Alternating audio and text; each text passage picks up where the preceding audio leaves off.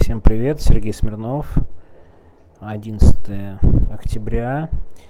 На самом деле Дима Трещанин записал примерно то, о чем я хотел сказать, но я поэтому скажу немножко о другом, благо, мне кажется, о деле Скочеленко я знаю немного больше.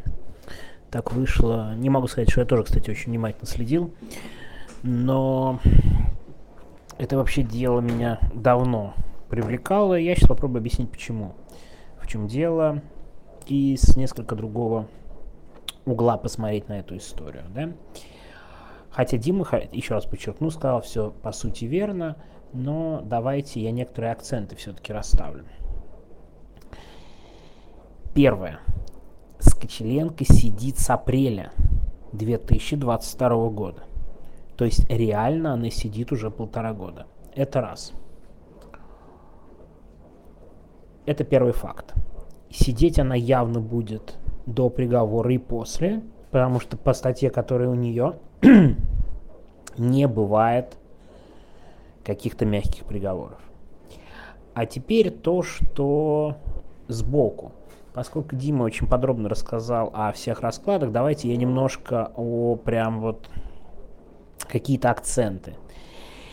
Сегодня было заседание, на котором у нее был как-то монитор Холтера он называется, что-то в этом роде, кардиомонитор.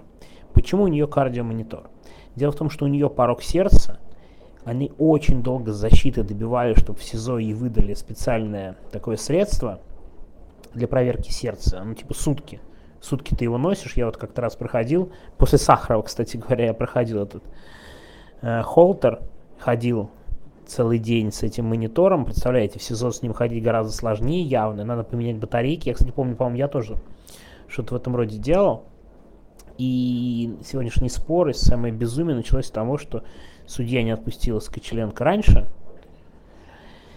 сказав, типа, это ваши, ваши проблемы. И, скорее всего, исследование вот этого Холтера ей привести не удастся, а, учитывая ее порог сердца, это правда может закончиться очень плохо. У нее куча болезней, и всего прочего. И понятно, что все сегодня акцентировали внимание, я думаю, на этом. Но была, на мой взгляд, еще одна новость, не менее важная. Я боюсь, что о здоровье нам придется говорить и дальше. А вот сегодня была более важная новость, и я хочу как раз поговорить именно, ну, более важная в том смысле, что она имеет глобальное значение. Я боюсь, что о здоровье мы будем говорить постоянно с Кочеленко. Это в следующий раз, через раз. Ничего хорошего с ним не будет. Вон кошка пришла. Кошка ко мне на кухню пришла. Кошка, ну иди на руки. Я не смог найти плед. Я тут на самом деле еще долго ходил, искал плед, так и не нашел плед. Купленный в Икее за 2,5 евро. Как это? Реклама Икеи. Реклама того, как хороша Икея. Тут скидки на пледы, видите. Наслаждаюсь жизнью в эмиграции. Кошка, ну ты не можешь усесться, усясь, усаживайся. Так вот, нет, не нравится без пледа, ушла. Um, очень важная новость, которую можно было за здоровьем пропустить, а это очень крутая история. Дело в том, что из СПБГУ Санкт-Петербургского университета уволили э, эксперта, лингвиста, филолога с двойной фамилией, к стыду своему, я сейчас боюсь ее неправильно назвать, э, можете написать в комментариях, Долгжанская, Давгайла, ну как-то так, извините, пожалуйста, да, вот забыл, не записал, мне теперь неудобно, но э, это прекрасная женщина, которая была на нескольких заседаниях, и она просто-напросто уничтожила ментовскую экспертизу. Уничтожила буквально не просто ментовскую экспертизу, но еще эксперта подментованного, которая пришла и думала, что она там в суде может выступить. На мой взгляд, вообще-то, по делу Саши Скочеленко надо снимать будет в «Прекрасной России» будущего фильм.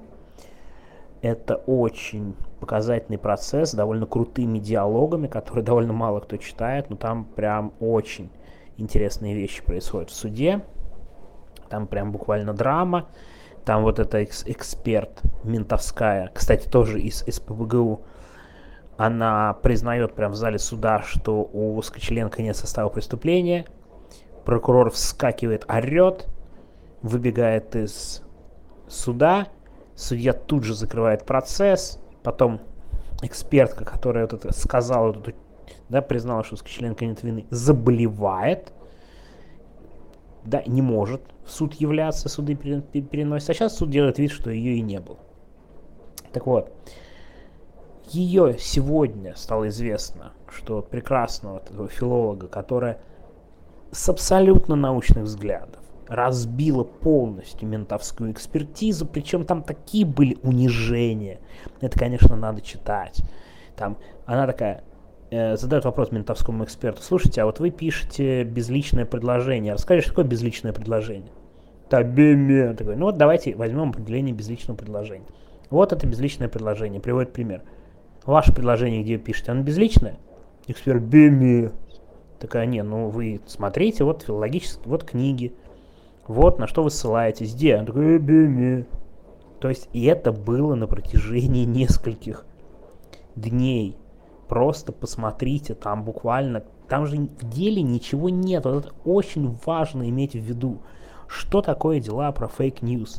Дела по fake news – это ментовской эксперт, выходит, берет текст или утверждение, там, Ильи Яшин, Дима Иванова, да кого угодно. Кстати, сегодня уголовное дело по фейк-ньюсам на э, админа э, канала «Боевые ботаники». Я, кстати, люблю не могу сказать, что постоянно его смотрю, но там, чувак, который его ведет, прям очень приятный, очень хороший, про боевые единоборства. И он такой оппозиционных взглядов. Кириллов, по-моему, его фамилия, Кириллин. Видите, у меня что с фамилиями, старость, наверное. Так вот, он очень такой остроумный, хороший, клевый. К счастью, не в стране, в, уехал в эмиграцию. Вот на него сегодня тоже уголовка по фейк-ньюсам стало известно. А, там же очень все просто строится. Есть какое-то утверждение, есть что-то еще, выходит эксперт и говорит, а, ну там важно, чтобы утверждение было о каких-то событиях конкретно. Не просто война плохо, а, например, в Буче убивали людей. Вот это утверждение уже уголовка с точки зрения Минюста, а война это плохо, это административка. Так вот, что делается? Ищется ментовской эксперт, который берет это утверждение, да, вот какое-то такое. У Скочеленко там их было 5 аж на этих ценниках. И говорит, вы знаете, а вот это утверждение противоречит тому, что говорит Министерство обороны. Будьте добры проследовать в колонию на 8,5 лет. И в принципе ничего больше в деле нет. Там же доходит до смешного. Знаете, например, каким образом набили дело следователи по Скочеленко и почему они полтора года в суде. К примеру, два заседания подряд, обвинения. Ну, чтобы набить дело какими-то пустыми материалами, знаете, чем занималась? Они читали должностные инструкции сотрудников перекрестка. Каждого буквально сотрудника перекрестка, где вот эти ценники с Кочеленко разместила. Полное безумие. Как это относится к делу? Какие служебные инструкции? Что вообще происходит в суде? Что за безумие? А я могу объяснить, переводя с ментовского на русский. Ментам надо было набить что-то там ами дело, иначе даже одного тома бы не вышло. С этой ментовской экспертизы она на пяти листочках. А набивать дела надо, хотя бы, чтобы это выглядело в томов 5-7. Вот они и набивают всякой требухой такие дела.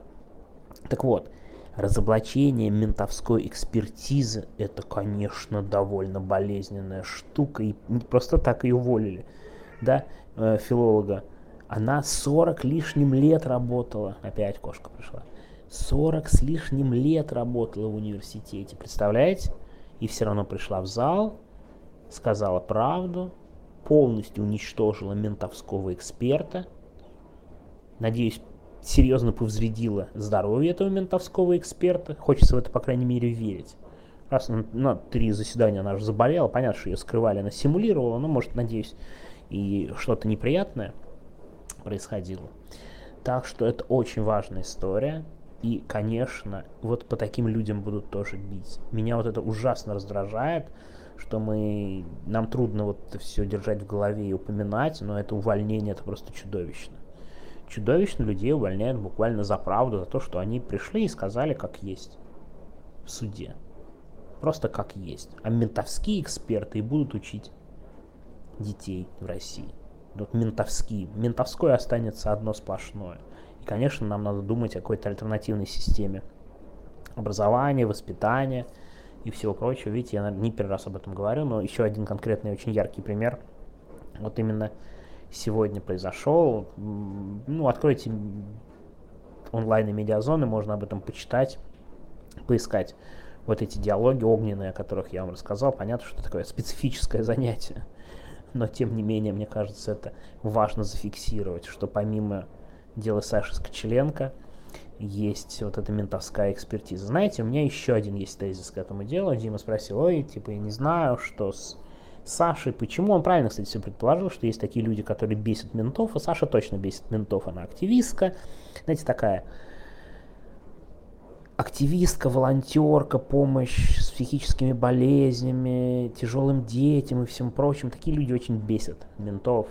Знаете как? Это не наши какие-то. Фиг знает, чем занимаются. Что это такое? Какая-то художница. Вот. Нет, чтобы на рыбалку, да, и карбюратор перебирать в гараже как все.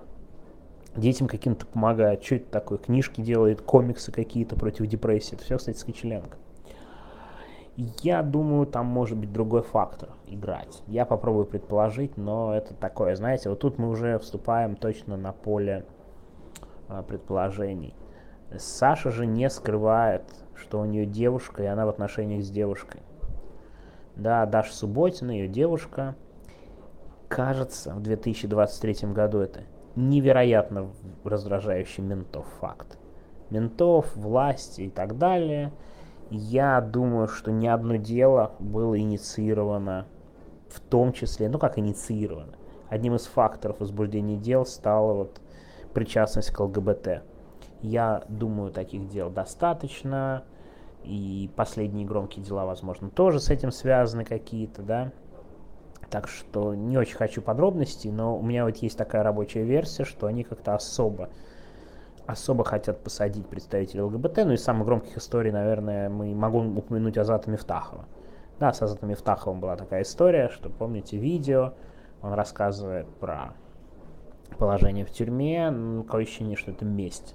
Прям первоначально месть вот этих вот мужиков из гаражей и ЛГБТ активистам, которые за оппозицию. Про своих-то они все прекрасно знают. Это, кстати, еще одно из абсолютных лицемерий нынешней путинской власти. Но вот оппозиционерам надо мстить и подходить именно так, так что с Сашей может быть такой подход и такая жесть с ней, которая происходит в том числе из-за этого. Ладно, речь мне сегодня возвращает про Смирнова, зато у меня сегодня длиннее, чем у него сообщение. Но на минуту я заканчиваю. Все, пока.